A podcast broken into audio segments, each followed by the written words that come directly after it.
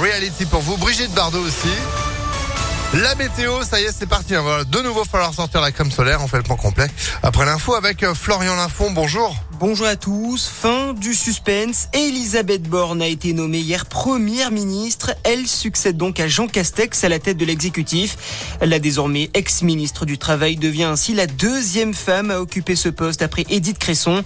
Lors de la passation de pouvoir à Matignon, Elisabeth Borne a dédié sa nomination à toutes les petites filles qu'elle a invitées à aller au bout de leur rêve.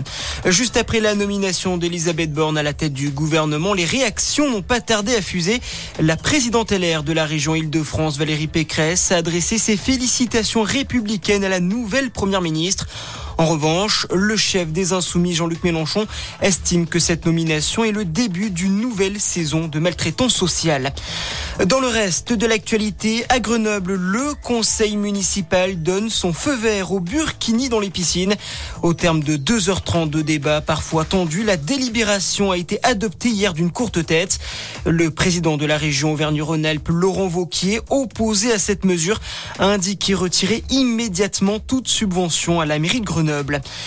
Ils étaient assiégés par les troupes russes depuis des semaines. Plus de 260 combattants ukrainiens ont été évacués hier de l'usine d'Azovstal de Mariupol. Ils ont rejoint deux villes en territoire contrôlé par les forces russes et pro-russes avant d'être rapatriés en territoire contrôlé par l'Ukraine. Dans le même temps, après la Finlande, la Suède a demandé à son tour son adhésion à l'OTAN. Les deux pays devraient être intégrés à cette alliance atlantique dès que possible, a indiqué la ministre britannique des Affaires étrangères.